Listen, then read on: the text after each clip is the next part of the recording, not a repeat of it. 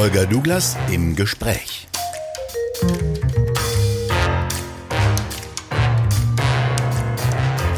Heute mit Dr. Uwe Lipinski. Er ist Rechtsanwalt in Heidelberg und vertritt 57 Menschen, die sich vor dem Bundesverfassungsgericht gegen die einrichtungsbezogene Impfpflicht wehren wollten.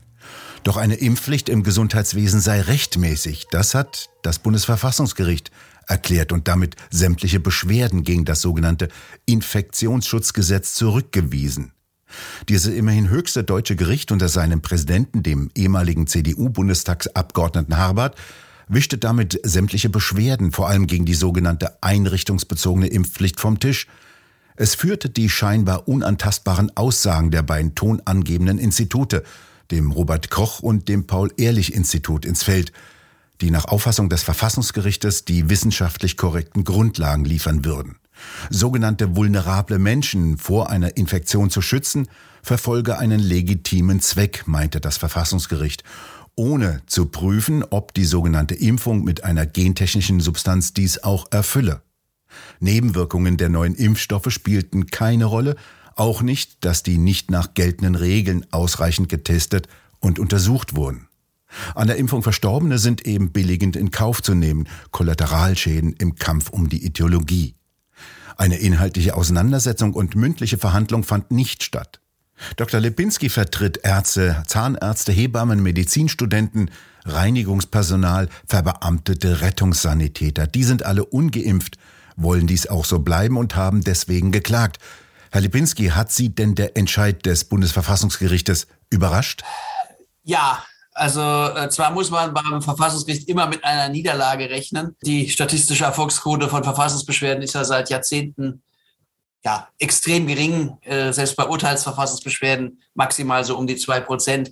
Ich hatte allerdings durchaus die Hoffnung gehabt, dass man sich zumindest im Hauptsacheverfahren, nachdem man im Eilverfahren das überhaupt nicht gemacht hat, sich wirklich mit allen Argumenten fundiert auseinandersetzt und äh, das ist mit Verlaub äh, noch nicht einmal ansatzweise gesch geschehen. Also die ähm, Entscheidung, der Beschluss umfasst zwar knapp 99 Seiten. Da könnte man auf den ersten Blick denken, naja, da müssen die doch eigentlich auf alles eingegangen sein.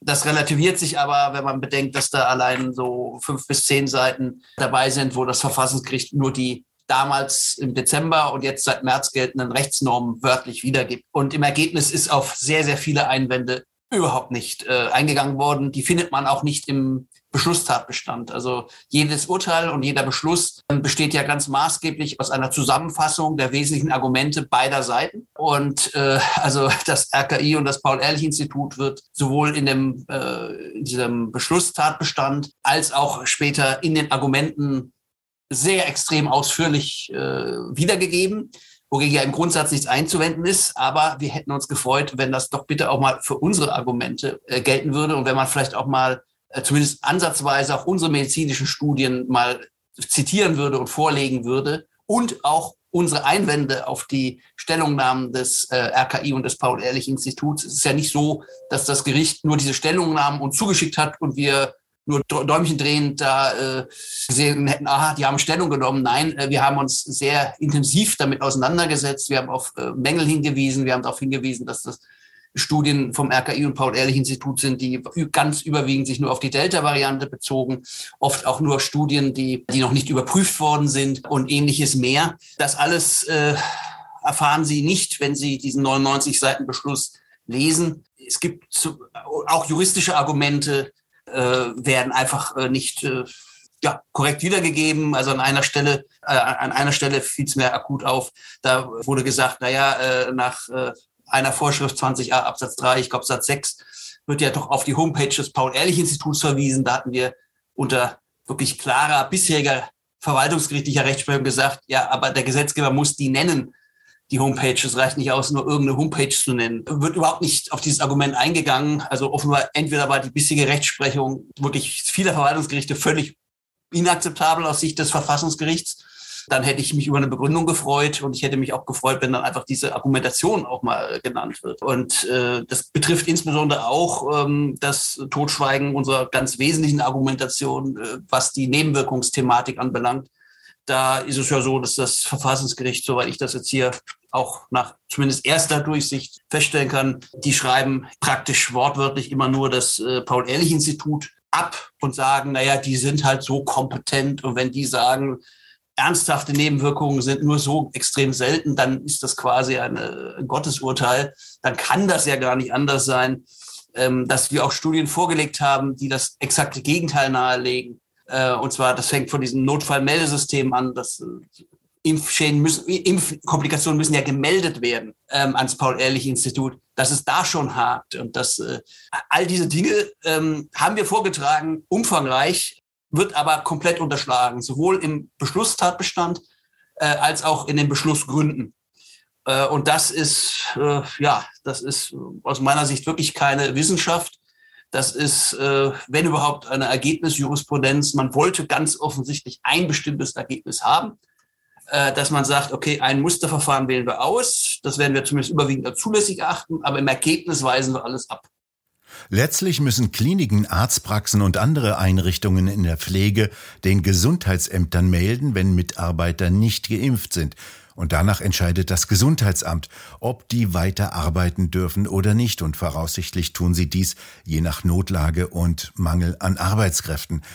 Das ist ja eine ziemliche staatliche Willkür. Immerhin darauf ist das Gericht ansatzweise eingegangen, ähm, dass es da nur eine Ermessensnorm gibt, das aber weder aus der Gesetzesbegründung noch zwingend aus der Systematik hervorgeht, nach welchen Kriterien wird denn dann entschieden und sagt Arzt 1 und 2, ihr bekommt ein Tätigkeitsverbot oder Zutrittsverbot, Arzt 3 und 4, nee, euch lassen wir mal für drei Monate noch und dann sehen wir weiter und Arzt ähm, 5 und 6, äh, euch lassen wir vielleicht sogar mal für sechs Monate äh, noch äh, unbehelligt. Wir wissen es nicht und aus meiner Sicht ist da äh, in der Tat äh, auch ein Mangel im Gesetz gewesen. Das Verfassungsgericht hat diesen Punkt nicht, also nicht äh, als einschlägig und überzeugend erachtet, einfach mit dem Hinweis, dass es auch in der Natur des, des verwaltungsrechtlichen Ermessens liegen würde, dass die Verwaltung einen gewissen Spielraum hat. Ja, das haben wir auch nicht bestritten. Gewisser Spielraum ist ja in Ordnung, aber doch irgendwelche Kriterien schon im Gesetz anhand dessen man erkennen kann und auch anhand dessen der Betroffene auch erkennen kann, sage ich als Arzt falle in Kategorie 1, 2 oder 3. Ich kann weiterarbeiten, ich muss sofort aufhören äh, oder äh, ich, ich kann vielleicht sogar für immer weiterarbeiten. Das kann der, das kann man auch mit noch so viel Kreativität im Gesetz und auch der Gesetzesbegründung nicht entnehmen.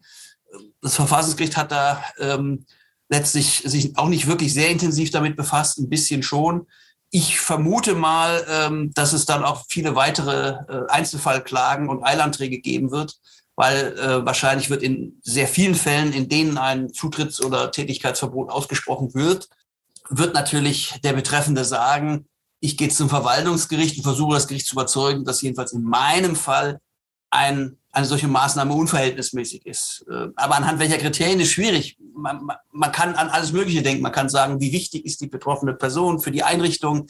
Wie leicht kann sie durch Geimpfte ersetzt werden? Ja, wie gefährdet ist die Person? Also ich hatte zum Beispiel auch einen Beschwerdeführer, der hat immerhin zwei Impfungen, der aber, aber gesagt hat, nee, die dritte macht er nicht mehr.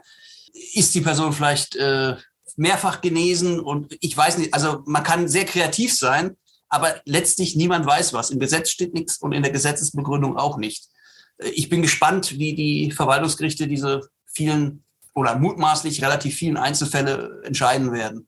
Das gab es ja noch nie, dass ein nicht nach den geltenden medizinischen Standards getesteter Impfstoff in Millionen von Menschen verimpft wird.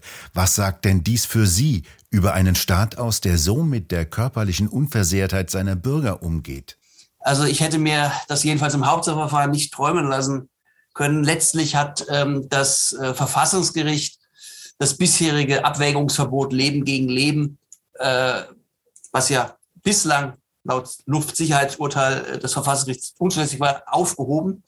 Also ähm, das Gericht räumt immerhin ein Jahr, sogar das Paul-Ehrlich-Institut erkennt so ein paar Todesfälle durch die Impfung an. Ist mal unabhängig davon, ob das, diese Zahl realistisch ist. Es gibt triftigste Gründe anzunehmen, dass die tatsächliche Zahl viel, viel höher ist. Aber selbst wenn es nur 73 wären, ähm, dann zählen diese 73 Menschenleben äh, nicht mehr verglichen mit angeblich einer größeren Zahl an durch die Impfung vermiedenen Todesfällen.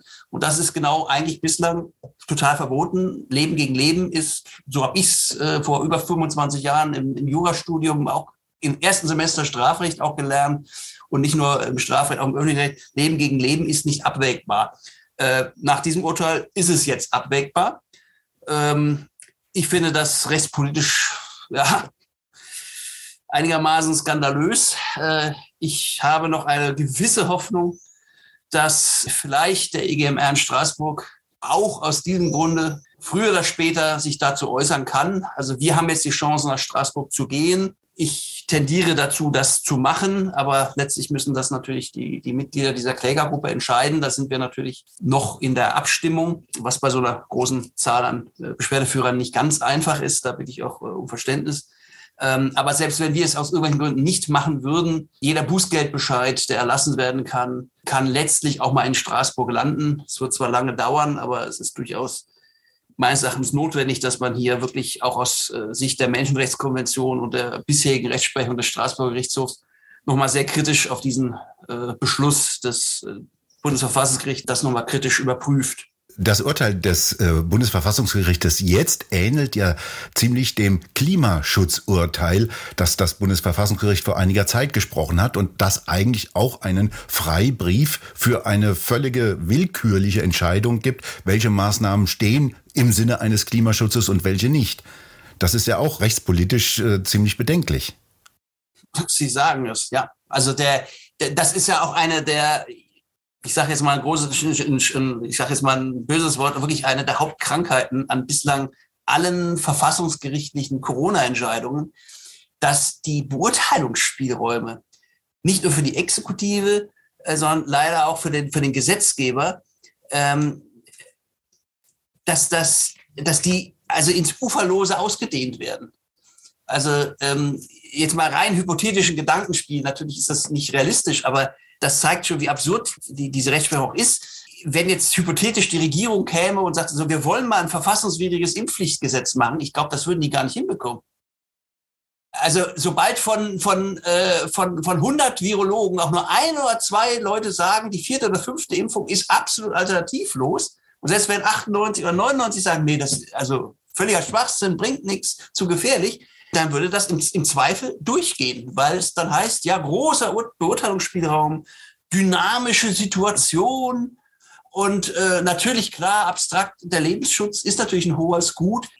Es ist für den Gesetzgeber nach diesen Maßstäben gar nicht möglich, selbst wenn er es hypothetisch wollte, ein verfassungswidriges Gesetz hinzubekommen. Das ist also, ähm, die Beurteilungsspielräume sind so derart weich und ja, uferlos, und das hat durchaus Parallelen mit dem äh, Klimaurteil. Das sehe ich auch so.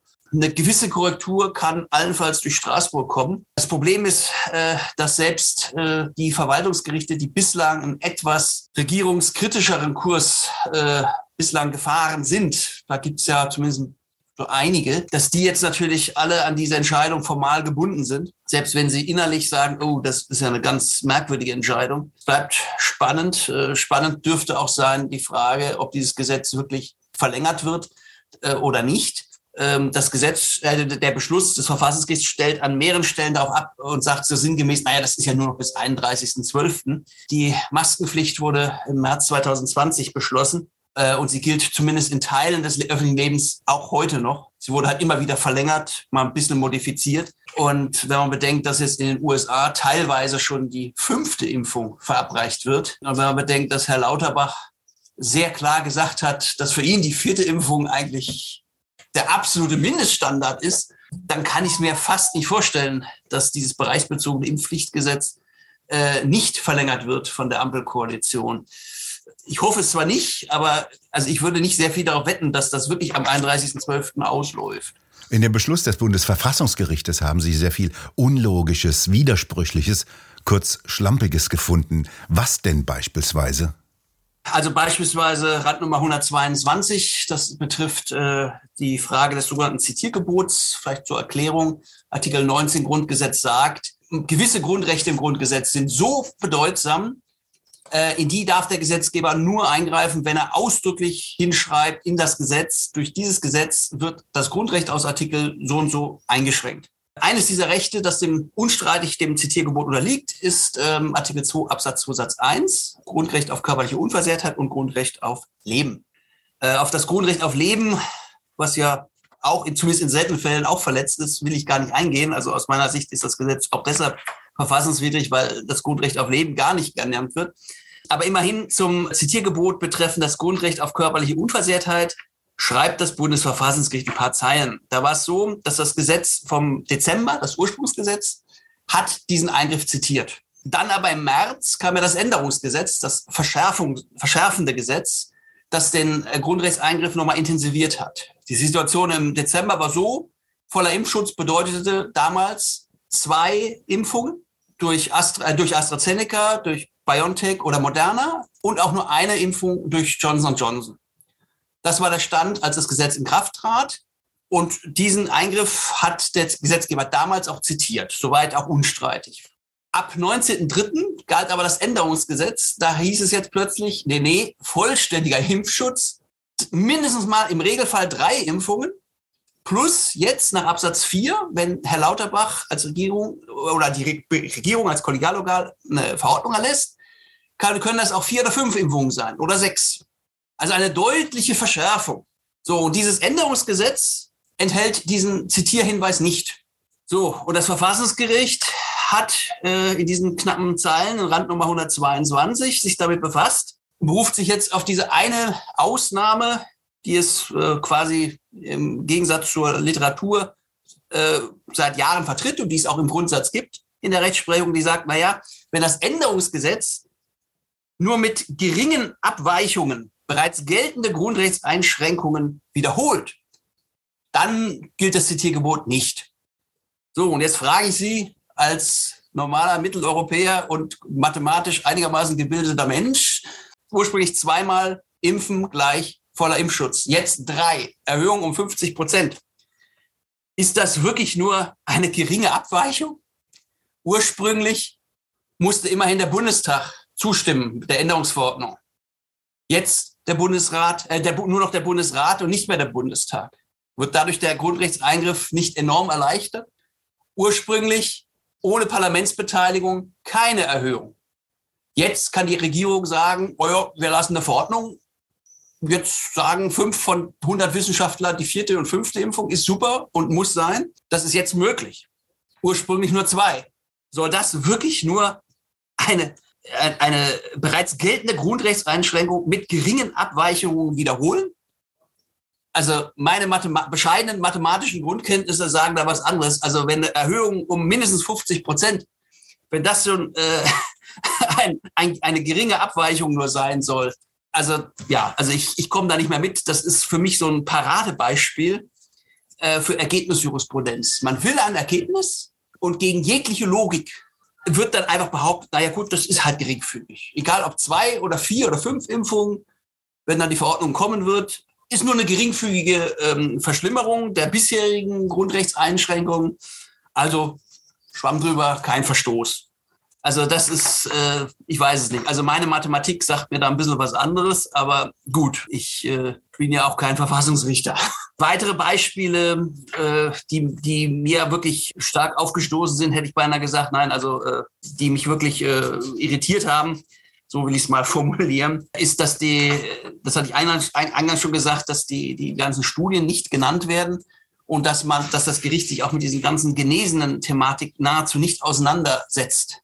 Also wir haben wirklich viele Studien und Artikel vorgelegt, dass die belegen, dass es mittlerweile eigentlich zumindest der überwiegenden Auffassung entspricht, dass wer da einmal infiziert ist und das durchgemacht hat, der hat den robusteren Immunschutz als nach der Impfung. Wir hatten auch im letzten Schriftsatz eine offizielle CDC-Studie aus den USA, regierungsfinanziert, vorgelegt. Ergebnis war, Impfschutz katastrophal schlecht, verschwindet sehr schnell. Plus ab dem, ich glaube, fünften Monat sogar ein sogenannter negativer Impfschutz. Das heißt, ab da steigt das Risiko für Geimpfte selber infiziert zu werden. Also offizielle CDC-Studie. All das finden Sie hier in dem Beschluss nicht. Also da kommen Sie nie darauf, dass äh, die Klägergruppe so etwas vorgetragen hätte. Äh, und das ist für mich auch nicht seriöse Wissenschaft. Also wie ich es eingangs sagte, Argumente müssen vorgetragen werden und man sollte sich ansatzweise auch mal damit befassen einfach so tun, als ob nichts vorgetragen worden wäre, das ist nicht Rechtswissenschaft aus meiner Sicht. Also das habe ich auch anders gelernt im Studium. Und das ist auch so ein Punkt, der, da fragt man sich wirklich, äh, wozu hat man die ganzen Studien gelesen? Wozu hat man die recherchiert? Wozu hat man die vorgetragen? Wozu hat man äh, Stellungnahmen ausländischer Institute vorgelegt? Also wir haben insbesondere die, die britische Gesundheitsbehörde, weil die mehr Daten erfasst hat, zumindest bislang. Die ist jetzt mittlerweile auch etwas äh, vorsichtiger geworden, weil sie gemerkt hat, irgendwie, dass, dass äh, die, das, was sie da bislang publiziert hat, das spricht doch evident gegen die Impfung. Aber auch diese Daten hatten wir bislang reichhaltig zitiert und immer gesagt, ja, wir müssen aufs Ausland zurückgreifen, weil das RKI erfasst halt diese Daten nicht. Was soll ich denn auch sonst machen?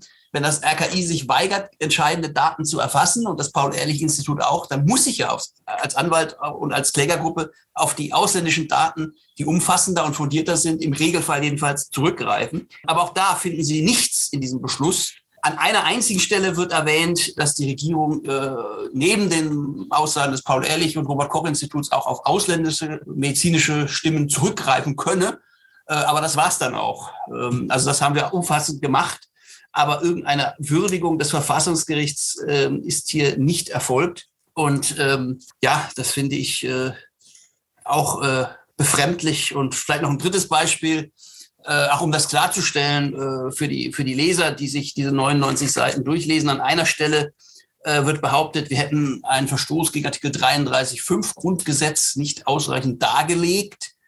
Ähm, 33.5 Grundgesetz meint die hergebrachten Grundsätze des Berufsbeamtentums, beruht darauf, dass äh, wenn Sie Beamter sind, als Rettungssanitäter oder als Uniprofessor in der Klinik arbeiten, oder vielleicht sogar im Gesundheitsamt arbeiten, da gibt es ja auch Beamte, dann gilt natürlich das Gesetz auch für Sie. Und dann droht eben auch Ihnen als Beamter ein Tätigkeits- oder Zutrittsverbot.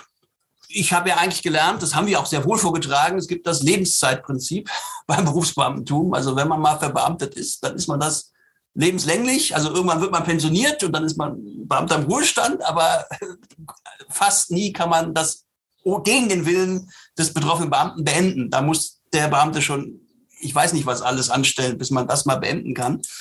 Und äh, jetzt sagt das Verfassungsgericht an einer Stelle, ja, wir haben das nicht ausreichend dargelegt, was denn da, welches Prinzip des Beamtentums äh, wir denn da als verletzt ansehen würden. Und da sage ich, doch, haben wir natürlich, nämlich das Lebenszeitprinzip. Äh, also das haben wir selbstverständlich dargelegt. Und wir haben auch Rechtsprechung äh, zitiert, zum Beispiel auch des Verfassungsgerichts, die gesagt, die ganz klar gesagt haben, eine Vorschrift, die Beendigung des Beamtentums sozusagen ins Ermessen einer Behörde steht, das geht nicht.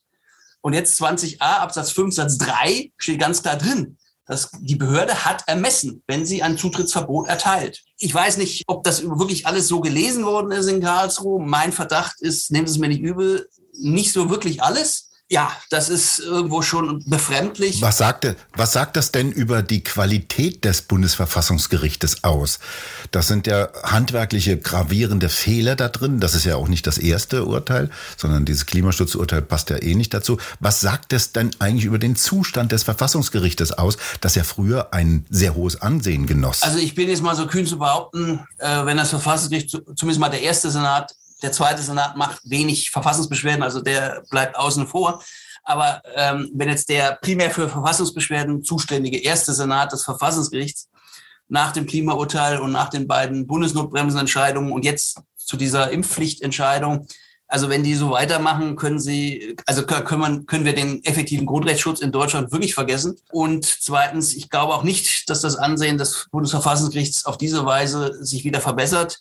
Ähm, ich will jetzt nicht auf Diskussionen eingehen. Es gab ja durchaus äh, in jüngster Zeit Diskussionen über das Verfassungsgericht, ob das äh, die Wahl bestimmter Personen ist, ob das äh, das sogenannte Abendessen war und ähnliches. Also normalerweise gibt es diese Diskussion eigentlich überhaupt nicht. Ich kann mich nicht erinnern, dass es vor zehn Jahren so eine Diskussion gab. Ich kann mich auch nicht erinnern, dass es sowas vor 20 Jahren gab.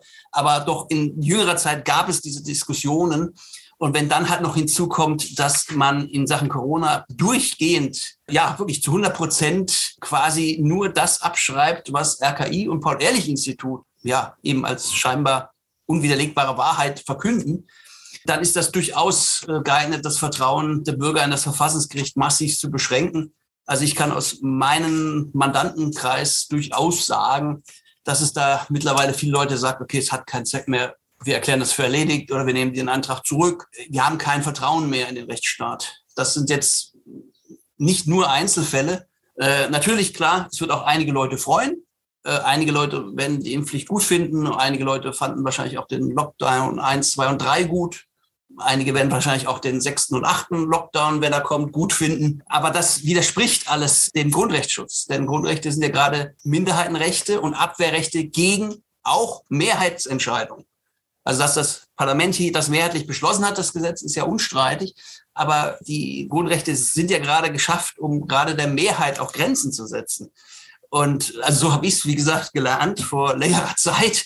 Und bislang war das eigentlich auch unstreitig. Aber da finden Sie in diesen Entscheidungen und auch in den Entscheidungen davor zur, zur Bundesnotbremse, also finde ich da gar nichts mehr. Das ist einfach nur ja ein weitgehendes und kritisches Abschreiben der Regierungsauffassungen und der Auffassung der Behörden, die der Regierung unterstehen. Ähm, und ich finde es auch an einigen Stellen geradezu ja, nicht, nicht witzig, dazu ist die Sache zu ernst, aber auch wieder für bemerkenswert, dass das Gericht an mehreren Stellen doch die fachliche Expertise und die Unabhängigkeit äh, von, von der STIKO, vom Paul-Ehrlich-Institut, vom Robert-Koch-Institut so hervorhebt. Das sind alles weisungsabhängige Regierungsbehörden, also jetzt mal egal, wie oft diese Weisungsbefugnis ausgenutzt wird und in der, in der politischen Praxis, das läuft, läuft ja auch hinter verdeckter Tür also hinter verschlossenen Türen. Aber allein, dass es, dass das ein Aufsichts, eine, Auf, eine Behörde ist, die natürlich einer Aufsicht untersteht, spricht meines Erachtens grundsätzlich dagegen zu sagen, die sind vollkommen unabhängig und nur der Wissenschaft verpflichtet. Und da gibt es überhaupt keinerlei politischen äh, Druck oder, oder Einflussnahmemöglichkeiten. Ich bin da sprachlos. Also, dass man, wenn man das so sieht, dann denkt man wirklich, dann stelle ich mir nur noch eine Frage, nämlich wenn, wenn es wirklich so ist, wie das Verfassungsgericht jetzt sagt, dass äh, das, das RKI und das Paul-Ehrlich-Institut und die Impfkommission und das Gesundheitsministerium und alle, dass die tatsächlich so kompetent und so hochwissenschaftlich sind, dann frage ich mich, warum ist das, was wir Pandemie nennen, also PCR-Test-Pandemie, warum ist das dann nicht schon bei so viel Fachkompetenz? Warum ist das nicht schon längst zu Ende? liegt das wirklich an nur an den bösen AfD-Lern, Querdenkern und ich weiß nicht was. Also meine Vorstellung ist da sehr überstrapaziert. Also es ist ein, ein, ein, ein uneingeschränktes, kritikloses Vertrauen in die staatlichen Behörden. Können wir noch ein bisschen spekulieren, was jetzt weiter passieren wird, weil die Diskussion wird ja weitergehen und vor allem wird deutlich werden, die massiven Folgeschäden, die werden ja immer deutlicher. Was passiert dann irgendwann mal, wenn die Frage der Verantwortlichkeit aufkommt? Wer die Verantwortung jetzt trägt für das Desaster der Impfung, der Zwangsimpfung? Was wird dann passieren? Wer wird wen zur Rechenschaft ziehen, ziehen können? Puh, also da äh schauen wir natürlich ein wenig in die Glaskugel. Also die Frage kann ich natürlich auch nicht wirklich beantworten. Ähm, ganz ehrlich, meine Einschätzung ist, dass da strafrechtlich auf absehbare Zeit gar nichts geschehen wird. Und zwar schon deshalb, weil es so viele sind. Wenn Sie allein denken, wie viele Ärzte völlig bedenkenlos in den Impfzentren und ohne wirkliche Einzelfallaufklärung, das behauptet das Verfassungsgericht hier übrigens auch, dass das ja alles im Einzelfall abgeklärt wird, die Risiken. Bei so einem Massenexperiment völlig undenkbar. Aber wie viele Ärzte daran beteiligt sind, alle Gesundheitsämter, die große Mehrheit der politischen Parteien in der Regierung und auch in der Opposition finden das Impfen ganz klasse, allenfalls ein bisschen Differenz, ob man eine Impfpflicht oder nicht. Aber im Grundsatz auch Herr Kubicki, Impfen ist ganz toll. Dritte Impfung toll, vierte Impfung wird, wird er mit Sicherheit auch in der Sache toll finden. Den Impf, die Impfpflicht vielleicht nicht, aber bei so vielen, in Anführungszeichen, Mittätern äh, fällt es mir schwer zu glauben, dass da irgendwie einer mal strafrechtlich Anklage erheben wird, wenn sich es nicht mehr zu leugnen lässt, dass diese Impfschäden eben doch nicht so selten sind, wie vom Paul-Ehrlich-Institut bis heute tapfer behauptet. Mein, mein Argwohn ist auch, dass das Verfassungsgericht bewusst unsere mehrfachen Bitten abgelehnt hat, eine mündliche Verhandlung durchzuführen, weil dann wäre es äh, so, dass man dann auch mal den Vertretern vom Paul-Ehrlich-Institut auch mal kritische Fragen konkret im Streitgespräch hätte stellen müssen. Sagen, schauen Sie mal diese CDC-Studie, negative Impfeffektivität ab dem fünften Monat. Schauen Sie mal diese Studie an, die sagt, die kommt zum Ergebnis, dass maximal vier Prozent, pardon, es waren sechs Prozent der tatsächlichen Impfkomplikationen gemeldet werden und so weiter und so fort. Aber das haben wir alles vorgelegt, finden Sie nicht in dem Beschluss. Aber das findet ja nicht statt. Das findet überhaupt nicht statt. Oder dann könnte, würde man auch mal argumentieren, sagen, so, FAZ hat berichtet, Berliner Zeitung. Viele Ärztestimmen sagen, ein Großteil der Ärzte meldet einfach keine Impfkomplikationen. Wie kann dann der Präsident des Paul-Ehrlich-Instituts in einer TV-Sendung, da wurde er zitiert, behaupten, es gäbe keine nennenswerte Untererfassung von Impfschäden? Wie kann das sein? Also passt ja nicht zusammen. Entweder der Präsident des Paul-Ehrlich-Instituts hat recht, hat recht, warum auch immer, oder tatsächlich all diese Berichte von FAZ, Welt, Berliner Zeitung, die genau das berichtet haben, die seien, die müssten dann von A bis Z Fake News sein. Das kann ich mir nicht vorstellen. Das, also, das müsste dann der Präsident des Paul-Ehrlich-Instituts mal erklären, wie beides zusammenpasst. Ich kriege es nicht gemeinsam unter, unter einem Hut. Entweder das eine oder das andere. Dazwischen gibt es eigentlich keine Lösung. Schwierig. Das ist äh, auch, also es ist auch schade, dass es keine mündliche Verhandlung gab. Wir hatten mehrfach darum gebeten. Es ist generell sehr bedauerlich, dass es fast keine mündlichen Verhandlungen bislang in Deutschland gegeben hat. Seltene Ausnahmen, jetzt mal neulich beim Bundesverwaltungsgericht gab es mal eine mündliche Verhandlung. Ähm, aber ansonsten entscheiden die, auch die Verwaltungsgerichte, wenn überhaupt, dann nur im Eilverfahren. Ähm, ich selber habe allein beim VGH Mannheim oder auch beim VGH München, beim Bayerischen Verfassungsgerichtshof und bei anderen Gerichten habe ich äh, viele noch Hauptsacheverfahren laufen. Jetzt sind wir im 26. Monat oder 27. egal, der, der, der, nach Ausrufung des ersten Lockdowns. Und wir haben, also ich habe keine einzige Terminierung zur Hauptsache bislang bekommen. Ich glaube auch nicht, dass sich das jetzt grundlegend noch in diesem Jahr 2021 ganz grundlegend ändern wird. Für mich drängt sich da schon auf, dass man es bei den Gerichten zumindest nicht sehr eilig hat, wirklich mal Hauptsacheverhandlungen durchzuführen. Hauptsacheverhandlungen sind wichtig. Man kann Beweisanträge stellen im Hauptsacheverfahren, wenn dann ein Urteil ergeht, kommt man auch zum Bundesverwaltungsgericht. Im Eilrechtsschutz ist da Schluss beim OVG oder beim Verwaltungsgerichtshof und eben zum Bundesverwaltungsgericht kommen sie dann gar nicht. Und ähm, das ist eben auch sehr bedauerlich und eigentlich eines Rechtsstaats unwürdig, dass es so wenige mündliche Verhandlungen zu dieser Thematik bislang bundesweit gegeben hat. Äh, das, das dürften keine zehn mündlichen Verhandlungen bislang in Hauptsacheverfahren gewesen sein. Es kann, äh, also ziemlicher Sicherheit dürfte die Zahl schon zu hoch begriffen sein. Haben die Richter Angst? Das ist eine gute Frage. Ich glaube nicht, dass sie Angst haben äh, vor, vor, vor den Anwälten oder vor, vor, den Anträgen oder vor der mündlichen Verhandlung an sich. Ich meine, die, die Richter sind ja schon insoweit Profis, als dass die regelmäßig mündliche Verhandlungen durchführen. Äh, und wenn Sie auch mal so auf die Homepage-Seiten der, der Gerichte schauen, es wird ja schon mündlich verhandelt. Ausländersachen, Führerscheinsachen, Baurechtssachen. Also da kriegen sie schon, das wird mündlich verhandelt. Aber Corona-Sachen, mündliche Verhandlung ist wirklich bislang, Stand heute, Mai 2022, sehr, sehr selten. Und äh, das ist, ich weiß es nicht, äh, was da los ist. Also man kann natürlich schon dann mal mit Beweisanträgen kommen und äh, möglicherweise ja, könnte es sein, dass die Richter darüber nicht sonderlich erfreut wären. Ja, hinzu kommt natürlich klar, je mehr Hauptsacheentscheidungen ergehen, desto öfters kann man zum Landesverfassungsgericht gehen oder zum Bundesverfassungsgericht oder im Anschluss sogar nach Straßburg. Das ist äh, schon dann möglich. Und es ist denkbar, dass die meisten Richter auch das nicht, dem jetzt nicht unbedingt Vorschub leisten wollen. Aber ich gebe zu, es ist eine, nur eine Vermutung. Wissen tue ich es natürlich nicht. Denn wenn keine mündlichen Verhandlungen stattfinden, dann können Sie Richter auch nicht in ein Rechtsgespräch ver, äh, verwickeln oder, oder Fragen stellen oder das Gericht kann Ihnen auch keine Fragen stellen. Und ich stelle auch fest, das finde ich auch äh, eines Rechtsstaats unwürdig, dass es auch im Eilverfahren und auch im Hauptsacheverfahren, äh, gerade jetzt hier aktuell, das Verfassungsgericht stellt eben auch keine kritischen Fragen. Also wir haben wirklich umfassend durch viele Medienberichte, durch Studien und gesagt, die Zahl der echten Impfkomplikationen ist viel, viel, viel, viel höher. Da hätte ich mir mal als Mindestmaß erwartet, dass man zumindest im Hauptsacheverfahren mal das Paul-Ehrlich-Institut auffordert, dazu Stellung zu nehmen.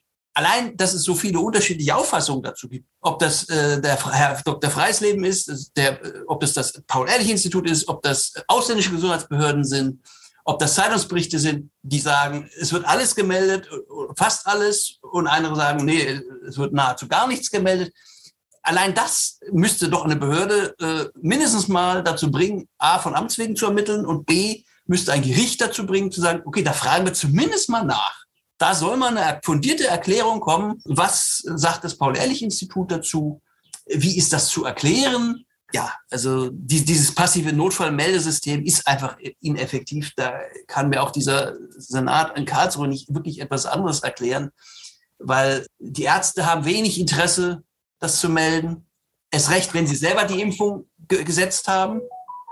Wenn, wenn die Impfung ein anderer gesetzt hat und ich gehe, also ich meinetwegen, ich bin im Impfzentrum, merke, ob er das bekommt, mir überhaupt nicht. Ich, äh, ich gehe zu meinem Hausarzt, da hat er zwar nicht selber die Impfung gesetzt, aber Kollegen hm, da äh, indirekt zumindest anschwärzen. Äh, das machen halt die wenigsten Ärzte. Es ist bürokratisch, das Verfahren. Und ich habe es ja auch schon im ersten Interview mit Tichys Einblick gesagt. Wir haben ja unter anderem einen Arzt, der wirklich das gewissenhaft macht und wirklich viel melden muss. Nicht, weil er so viel melden will, sondern eben wirklich melden muss.